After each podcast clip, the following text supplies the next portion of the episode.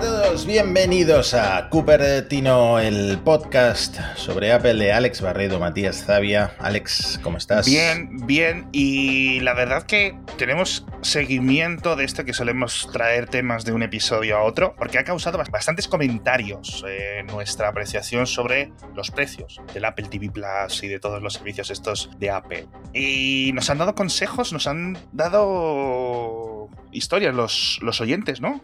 Sí, por lo menos a mí me ha escrito el oyente Dagar y me ha dado una de estas triquiñuelas que tú sabes que a mí me encantan. Ajá. ¿Y qué es?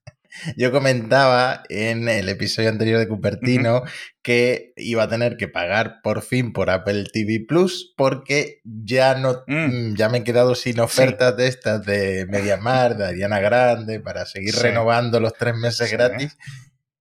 Pero resulta que si tienes a un familiar en el grupo familiar de Apple que aún no haya probado Apple TV Plus y se suscribe a una de esas ofertas y luego te mete a ti, te comparte en la familia la suscripción a Apple TV Plus, pues resulta que todavía ah. puedo seguir aprovechándome de esas ofertas. Me encanta estos trucos así de, de reenvío de WhatsApp, ¿no? De... Hmm. El otro día en, una, en un cumpleaños, en una cena que teníamos, lo comentábamos. O sea, cada uno pagaba un número de suscripciones diferente. Y la, la, conversación giraba sobre la subida de precio de Apple TV Plus.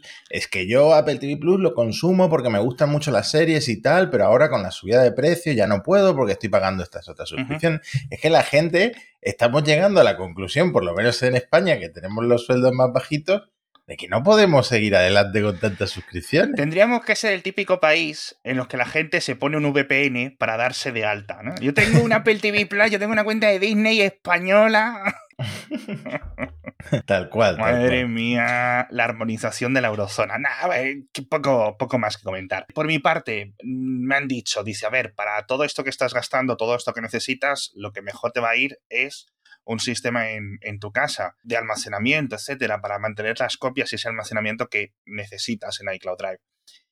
Lo tengo, tengo un ordenador, un servidor mm, de estos de AMD con Ubuntu desde hace 10 o 11 añitos, ahí aguanta sin ningún problema, de esto que tiene cuatro discos o cuatro vallas de discos que puedes sacar y meter, etcétera. Y hace poco le compré un disco de 8 teras, o sea, en plan, vi una oferta y un cupón que tenía de Amazon y dije, me salen los 8 teras como por 40 euros, digo, venga, lo pillo, tal. Con lo cual tengo que tener unos 15 teras o así, y ahí tengo, pues eso, copias de seguridad de todo, ¿no? El ordenador mío se hace una copia de seguridad para las noches, etcétera. Entonces, precisamente una de las cosas que hablé con mi mujer cuando salió esta subida de precios es, oye, esto del Procreate que nos tiene aquí pagando Procreate, es como yo pronuncio Procreate, la aplicación de ilustración que utilizan millones de ilustradores y amantes de, del iPad Pro ¿no? en, en todo el mundo, ¿no? Una aplicación fantástica. ¿Cuál es el problema de Procreate? Que todo lo que almacena, todos los archivos, es decir, su sistema de ficheros de los documentos que tú estás haciendo, los, los, los lienzos, por decirlo así, se quedan dentro de la aplicación. No permite trabajar con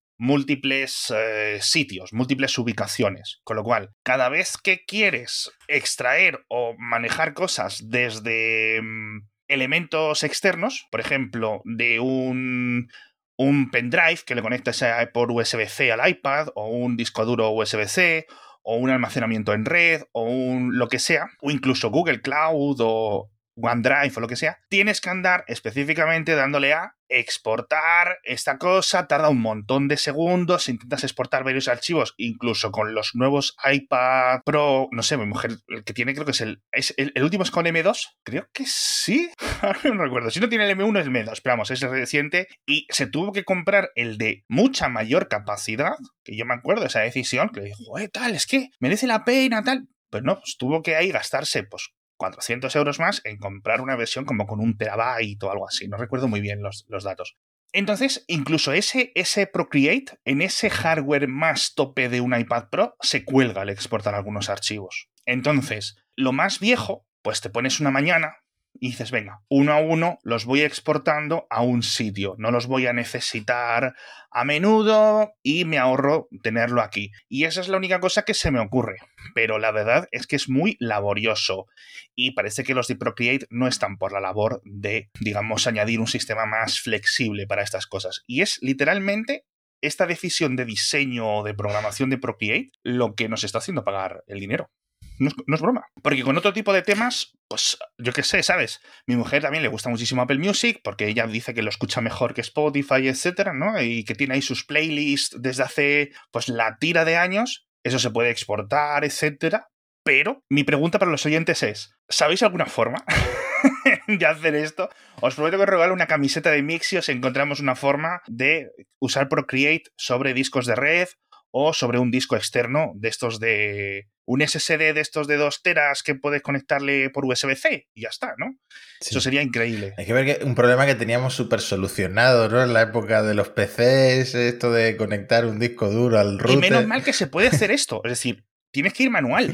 Pero recordad cuando la gente decía que la aplicación de archivos no era necesaria en los iPads. Eso, eso, había gente eh, que aún creo que sigue diciendo que, que no, ¿no? O sea, fíjate. En fin, y nada, pues es una aplicación pues, de, profesionales que los ficheros ocupan muchísimo, muchísimo, muchísimo, porque se tiene que guardar todo en crudo y cada lienzo de estos pues, te puede ocupar un giga fácilmente, ¿no? Entonces todo lo que va teniendo, ahí lo tiene que tener. Y estamos en ese tema.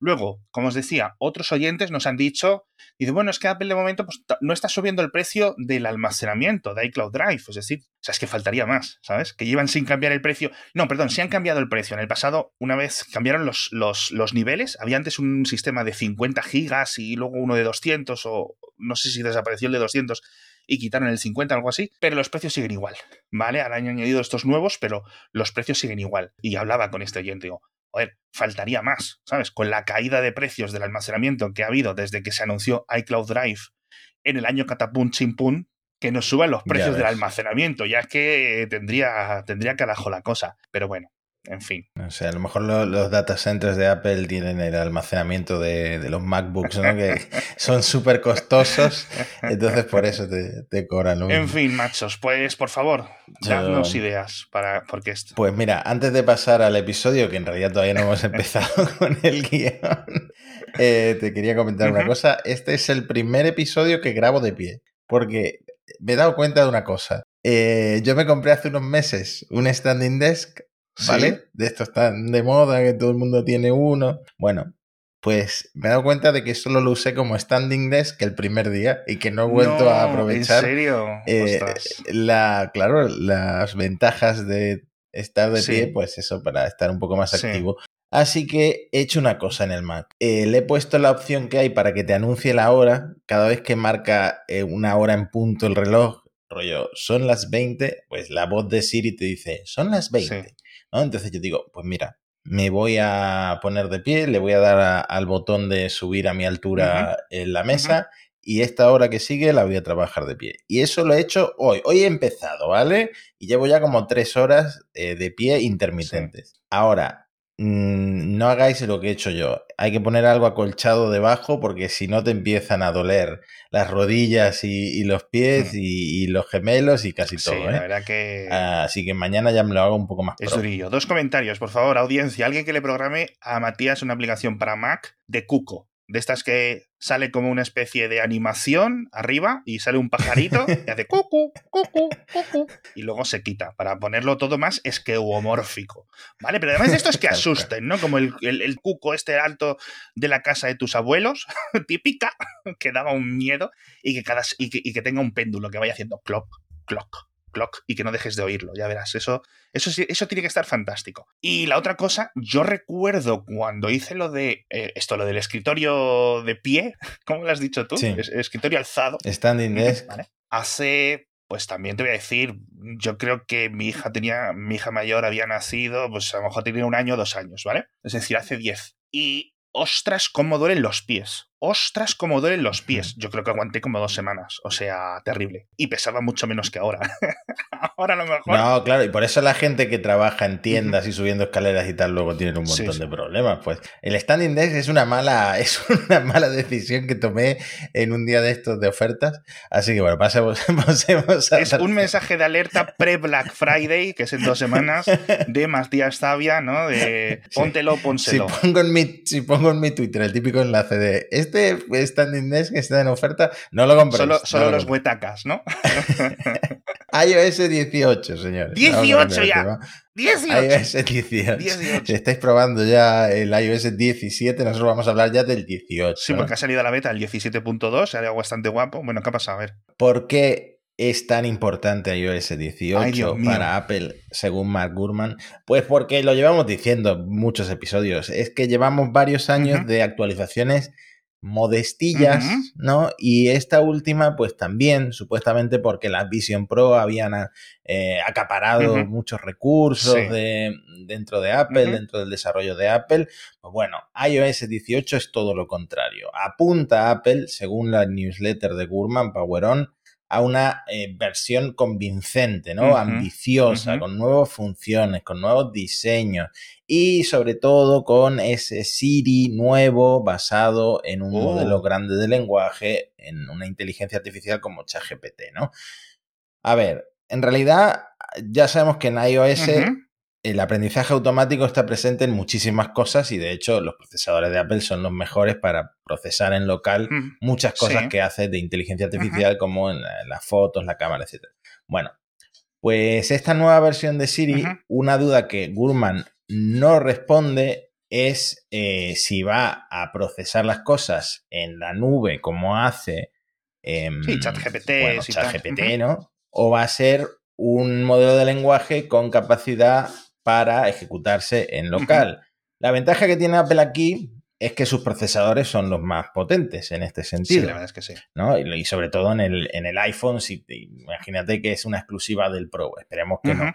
Pero en los últimos procesadores de, Apple podría hacerlo sin problema, como pasa con el llama de Meta, etc. Sí. Bueno, la desventaja de esto es que no va a ser tan potente como un chat GPT. Vale al fin y al cabo. Entonces, veremos un nuevo Siri, pero ¿veremos un nuevo Siri tan capaz como ChatGPT de OpenAI o como lo que pueda hacer Google con Google Assistant? Muy difícil eso, tío. O sea, la verdad, muy, muy, muy, muy difícil. o sea, si quieres hacer las dos cosas, si Apple quiere, sin haberse metido antes en estos fregados de las LLMs, es decir, Apple en aprendizaje automático, ya lo, lo hemos comentado aquí en Cupertino muchas veces, y vosotros en monos estocásticos también, tiene un montón de elementos increíbles a nivel de software, de interferencias, de hardware, de todo de, inferencias, ¿no? No de interferencias, de inferencias. Pero a nivel de LLMs, no, ¿vale? Es decir, lo que hace esta magia de los, de los GPTs, por decirlo de alguna forma. Entonces, ¿que podrían sorprender? Puede. Las dos cosas, sorprender con la potencia y además hacerlo en local, mm, lo veo demasiado ambicioso. En el futuro, quién sabe, ¿no? Pero bueno. Al final puede ser híbrido. Es decir, hemos visto este Siri pues que lleva con nosotros que, que, se ejecuta en local, pero si tú le pides los resultados de fútbol, no se los inventa, los pide a internet, ¿vale? Es decir, estas cosas ya están inventadas, puede trabajar este sistema híbrido. Pues esto molaría. Pero no entiendo por qué tiene que estar atado una actualización tan así de Siri al sistema operativo. Lo vería como algo, ¿sabes? Hmm. Pues de eso quería hablarte ahora. ahora, ahora retomo iOS 18, pero eh, un tema que no llegamos a comentar en Cupertino, otra, en otra newsletter de Gurman lo comenta. Tim Cook lleva bastantes semanas, no sé si meses, en las entrevistas diciendo como que, ojo, porque nosotros tenemos muchas cosas bajo la manga, eh, en tecnología de IA generativa también tenemos mucho que decir, como que él va soltando ese tipo de píldoras. Sí pero Gurman asegura que la popularidad de ChatGPT y em, pues eso, la velocidad, la velocidad a la que Google se está poniendo al día con Bard, con Gemini o, Microsoft con todas estas inversiones que está haciendo, etcétera, han pillado a Apple totalmente desprevenida en, el, en la IA. Entonces, dice Gurman que dentro de Apple como que le han dado al botón de alerta porque hay mucha ansiedad y se considera que en este caso, no sé si Tim Cook o, o Federighi, que es el jefe de software o quién, ha cometido un grave error a nivel estratégico, a nivel interno y a nivel de prioridades. ¿no? Bueno. Por eso ahora están a toda prisa con su propio modelo de lenguaje que lleva el nombre Ajax, el nombre interno Ajax, y con un chatbot interno que han apodado Apple GPT.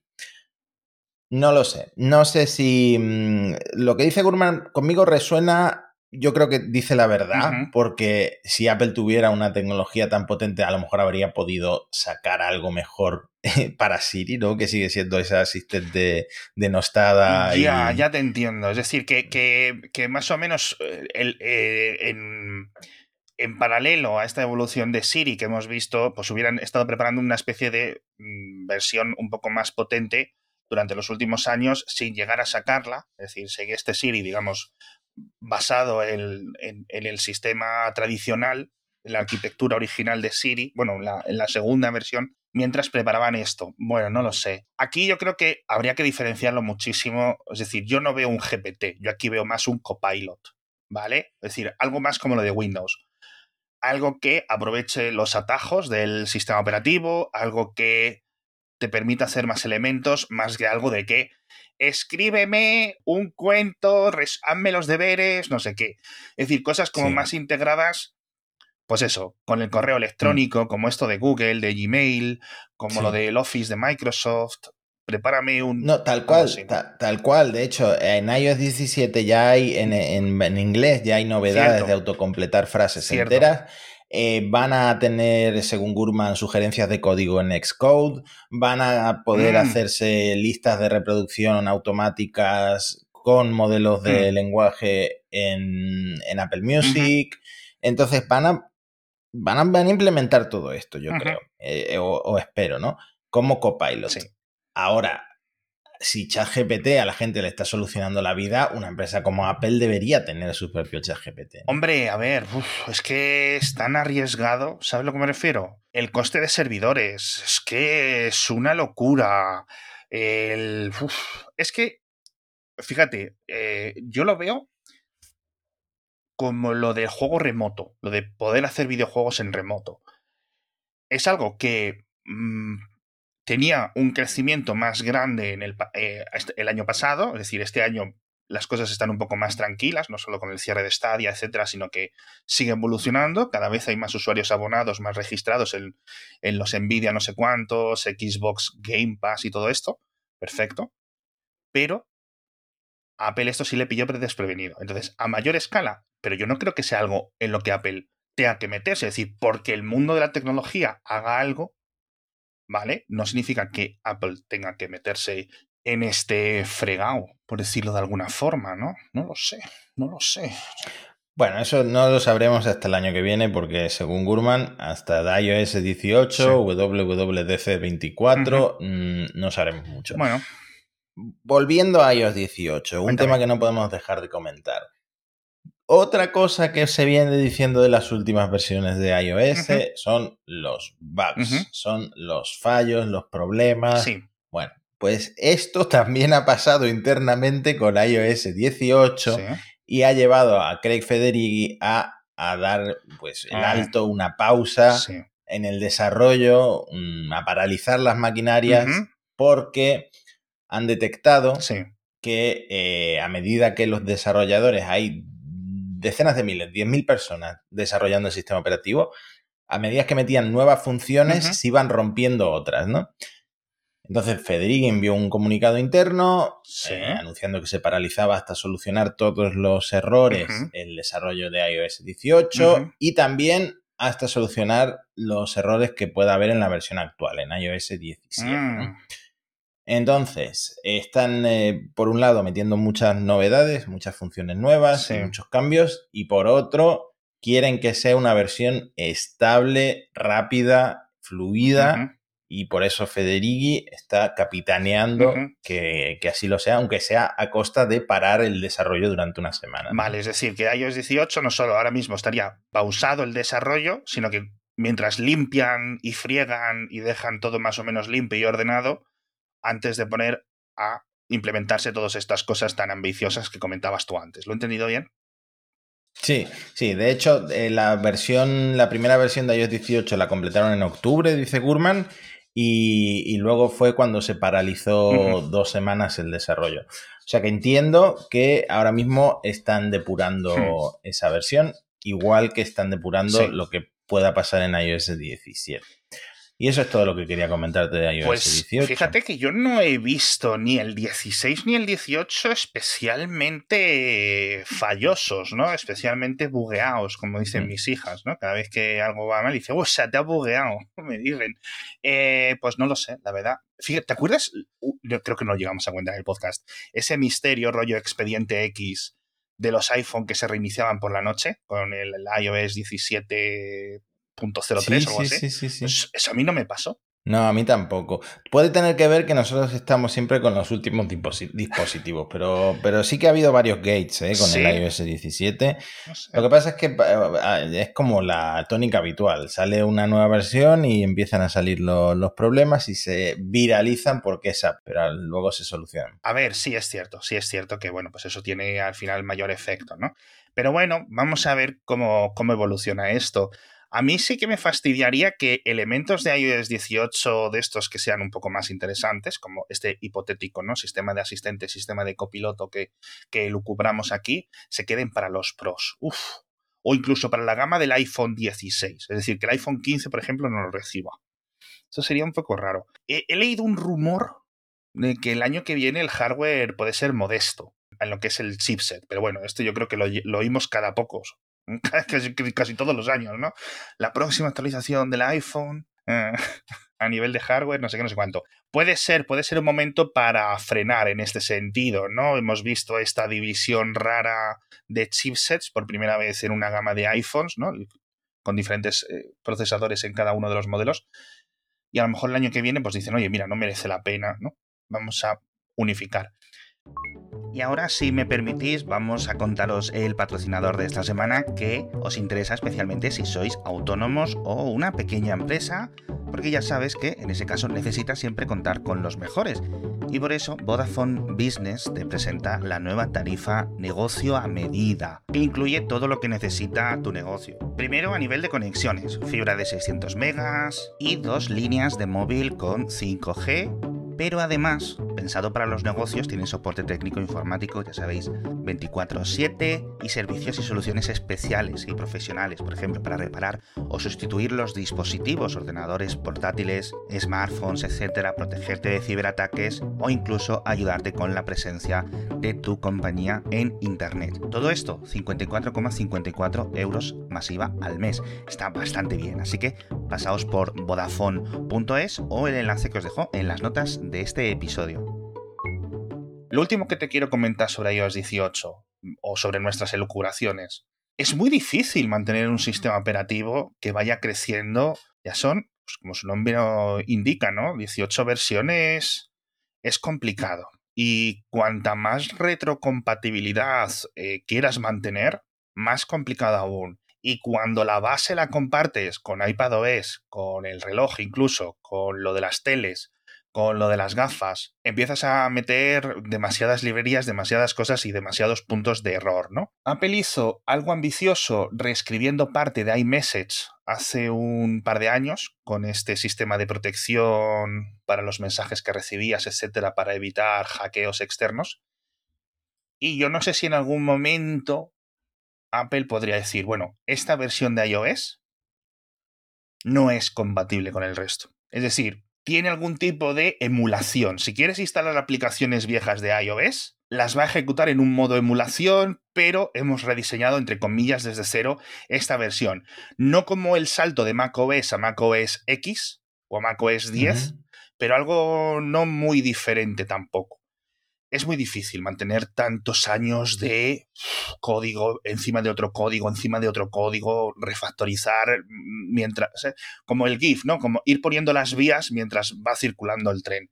Increíblemente complicado para un proyecto de esta envergadura. Lo programe Apple, lo programe eh, el kernel de Linux, lo programe Windows, cualquier cualquier tipo de, programador esto lo sabe. Cuéntame más cositas, porque hay bastantes eh, datos ya sobre los, los nuevos eh, MacBook Pro y el nuevo iMac. Mm. Sí, bueno, salieron las reviews. Yo no me he querido poner los dientes largos, pero eh, sí que sí que me he guardado varios, varias comparativas que demuestran una vez más, y esto lo venimos comentando en el podcast desde productos anteriores, que los 8 GB de RAM de base del ah. MacBook Pro son un cuello de botella, por mucho que Apple diga que no. Porque Apple dice que 8 GB en uno de sus procesadores con la memoria unificada son análogos a 16 GB en cualquier otro portátil, ¿no? Porque, bueno, más, más, ancho de banda, todo lo que tú quieras. Es una memoria que está ahí al lado del procesador, ¿no?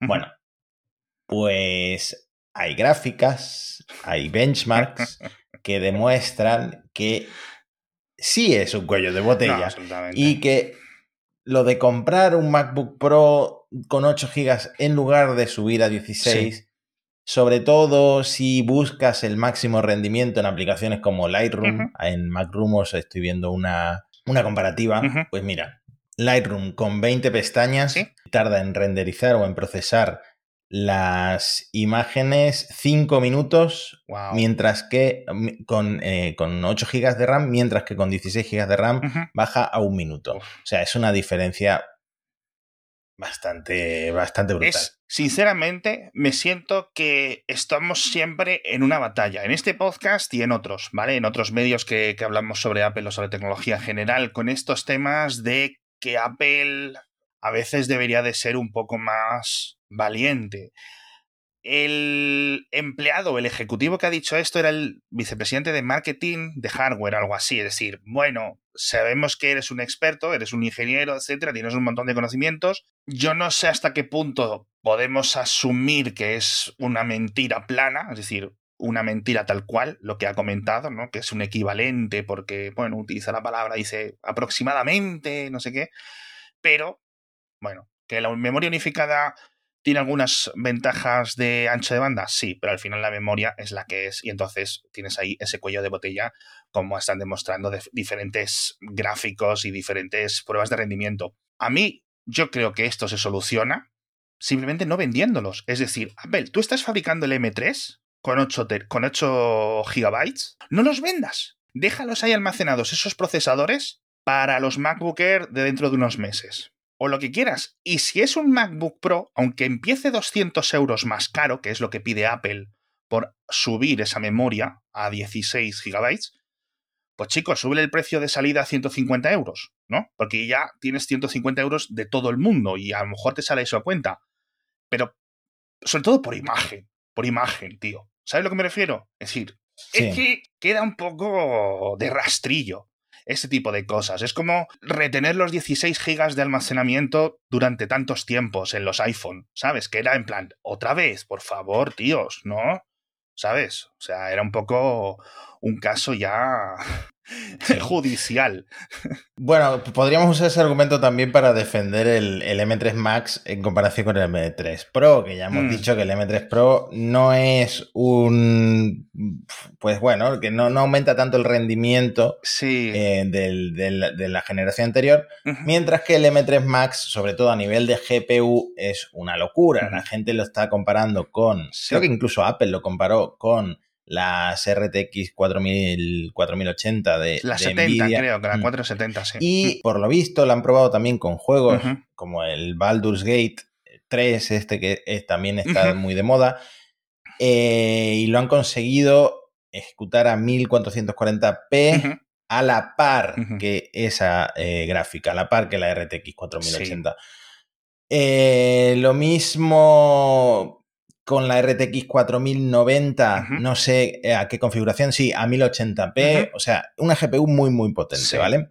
¿Qué pasa? Que esto va a quedar enano cuando salga, según los datos filtrados, el M3 Ultra.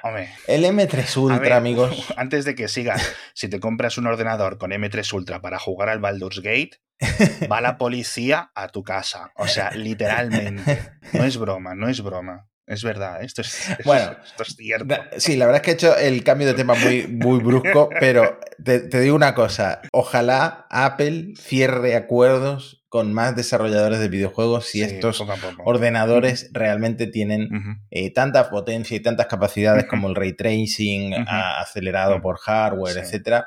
Ojalá llegue a más acuerdos con desarrolladores de videojuegos y ese San Benito de el Mac no es para jugar, quede atrás, ¿no? Porque para algo habrá que aprovechar esta GPU si no eres un diseñador gráfico o no estás entrenando inteligencias artificiales, etcétera. Eso es. Para algo tenemos que el populacho aprovechar tanta potencia gráfica. Y ahora sí, el tema que quería comentar por último es eh, la filtración del M3 Ultra, porque parece que va a tener 80 núcleos gráficos de eh, GPU. Un mm, número. Estos son. Un número raro, ¿no? Yo pensaba que se subirían hasta 96. Pero, bueno, a ver, 80. ¿Por qué 80? Bueno, indiferente. son 8 más que el M2 eh, Ultra. No se sabe la, CPU cuántos, pero bueno, como mínimo 30 núcleos también. Memoria eh, unificada de hasta, mm, bueno, memoria RAM de hasta 256 gigas, cuando el, creo que el M2 Ultra... Eran 192, creo. 192. Así que bueno, una, una absoluta locura lo que puede ser ese M3 Ultra, pero de nuevo no creo que salga en un MacBook Pro. En todo caso, saldrá en un Mac Pro. Sí, aquí lo, aquí lo veo. O, lo, de, lo, de, los 192. Confirmo en tiempo real, fact-checking. Eh, fascinante, pero bueno, eh, la verdad que sí que me quedé un poco con las ganas de ver este Ultra cuando presentaron, ¿no? En este evento de Halloween, pero entiendo que, bueno, pues que todo tiene su momento, que al final, pues para los que se van a fabricar o, vender, etcétera, pues tampoco es eso, y va a ser un procesador en los nuevos Mac Pro que estará ahí aisladito, como comentábamos del M2 Ultra, ¿no? Ahí haciendo eco en la caja y en los, en los Mac Studio. A ver si lo, lo vamos viendo poco a poco. Porque un ordenador que ya sabemos que nunca va a llegar, confirmado por Apple, el iMac de pantalla grande, ¿no? Este iMac de 27 que se quedó en Intel, tío. A mí me ha sorprendido que Apple lo comentase así tal tan directamente, de una forma tan, tan honesta, ¿no? No, a mí me duele porque era el ordenador que yo llevaba usando mucho tiempo. Ahora, pues nada, Apple me obliga a comprarle su pantalla de 5K y, un Mac Studio. O sea que al final me gastaré el doble si quiero un equivalente a, mi querido iMac de 27 pulgadas. Bueno, pero ahora me conformo con mi MacBook Pro y un monitor sí, yo he sido muy usuario de los, de los iMac. De hecho, no sé si se ve aquí, detrás hay dos iMac que tengo para trastear eh, y llevo meses diciendo, venga, a ver qué hago tal con ellos, porque ya pues no, no, no están para el servicio están jubilados, los he retirado del, servicio, pero con los iMac con todo lo que evolucionan las pantallas y toda la diferencia y toda la variedad que hay ahora mismo, ¿sabes? Estas pantallas de 34 curvas, ultra panorámicas, que ves a la gente que es una absoluta delicia. Y tener un ordenador que esté atado a la pantalla como que me resulta un poco chocante, ¿no? Por otra parte, y si Apple dice, mira, de pantallas grandes olvídate, si quieres pantalla grande, te compras las Vision Pro, ahí tienes toda la pulgada que quieras, y listo, ¿no? Este es un poco el ese. Pero fíjate que siempre hemos estado con ahí con el rumor, ¿no? Desde hace bastantes años, de unos iMac de 30, de 32, etcétera, que si llegaban, que si no. Y bueno, ya cuando dijeron los M3, tercera generación de Apple Silicon, y no llegaba, pues yo creo que Apple no le ha quedado otra que decir, oye, de verdad, que no sigáis esperando, que os gastéis el dinero ya. Hmm. el de 24 o os compréis un monitor por vuestra cuenta. Pues está claro que el de 24 es eh, para otro tipo de público, que es para gente que lo quiere tener en una oficina. Eh, siempre lo decimos, ¿no? Pero eso era súper clasista, lo del Mac de oficinista o de recepcionista. Sí, bueno, a ver. Pero bueno, está claro. Lo decimos desde el, desde el máximo amor, porque, a ver, yo ¿qué te voy a decir? La verdad, en ese sentido, pues lo puedo entender. A mí me parece un, Mac muy chulo, si es cierto que los precios. Fíjate, y no te diría yo que están caros, porque los, los iMac actuales empiezan como en 1.600 euros. Y yo recuerdo que el que me compré yo, el, mi primer iMac, que también era de 24, meses antes de que sacaran la versión de 27, me costó 1.500 euros. Es decir, que Apple está muy por debajo de la inflación eh, a nivel de evolución con estos productos, ¿no? Si en 2009 gustosamente me gasté 1.500 euros, una iMac actual de 1.600, que además encima ha subido el IVA varias veces desde entonces. con lo cual, bueno, en fin. Jolines, me has dejado un poco intrigado con esto de nuestro amigo oyente Marcos Guzmán de iOS 18, la verdad. Eh, un poco fastidiado mm. con el tema de, de los 8 gigabytes. En fin, que por cierto, nos despedimos con Apple TV Plus, como ya es costumbre. Seguimos sin tener fecha para lo de Napoleón, pero decía la gente, dice, joder, nos están metiendo eh, el coste de Napoleón de esta peli de Ridley Scott, que recordemos va a salir en los cines a finales de este mes, el 24 de noviembre, pero cuando acabe la temporada de cines va a ser exclusiva de Apple TV Plus. Es decir, la podremos ver gratuitamente los que estemos suscritos a Apple TV Plus o los que aguantemos suscritos hasta entonces, ¿no? Por la subida de precios. Y decía Ridley Scott que iba a preparar una versión especial o un, metraje especial de como de cuatro horas y pico de la película. Madre mía, Ridley. Perfecto para ver en una semana, una horita al día. Con la Vision Pro, como, como Tim Cook ahí, cuatro horas así. Tiene que ser, tiene que ser guay, pero si los 200 milloncitos que se ha gastado Apple en Napoleón, yo creo que están saliendo ahí de esos 3 euros extra de comunitarios a todo el mundo. En fin. Ah, y lo último que os quería comentar, que os decía en el último episodio, es lo de Lasseter. ¿Vale? Eh, John Lasseter, el antiguo superjefe jefazo de Pixar, que esto no se ha comentado mucho, pero me parece muy importante. Y es que tenían un acuerdo, Skydance Animation, que es la, eh, el, estudio de animación que fundó Lasseter cuando le despidieron de Pixar, le despidieron, me fui, no sé qué, tal. Y tenía un acuerdo para llevar varias películas a Apple TV Plus y al final van a ir a Netflix. Rarísimo esto, rarísimo, tío rarísimo. Pero bueno, vamos a ver en qué queda la cosa, porque la verdad que podían ser pelis bastante, bastante, bastante importantes. Pero bueno, de nuevo, ¿no? Y creo que podía ser el título de este episodio. Se han gastado todo el dinero en Napoleón.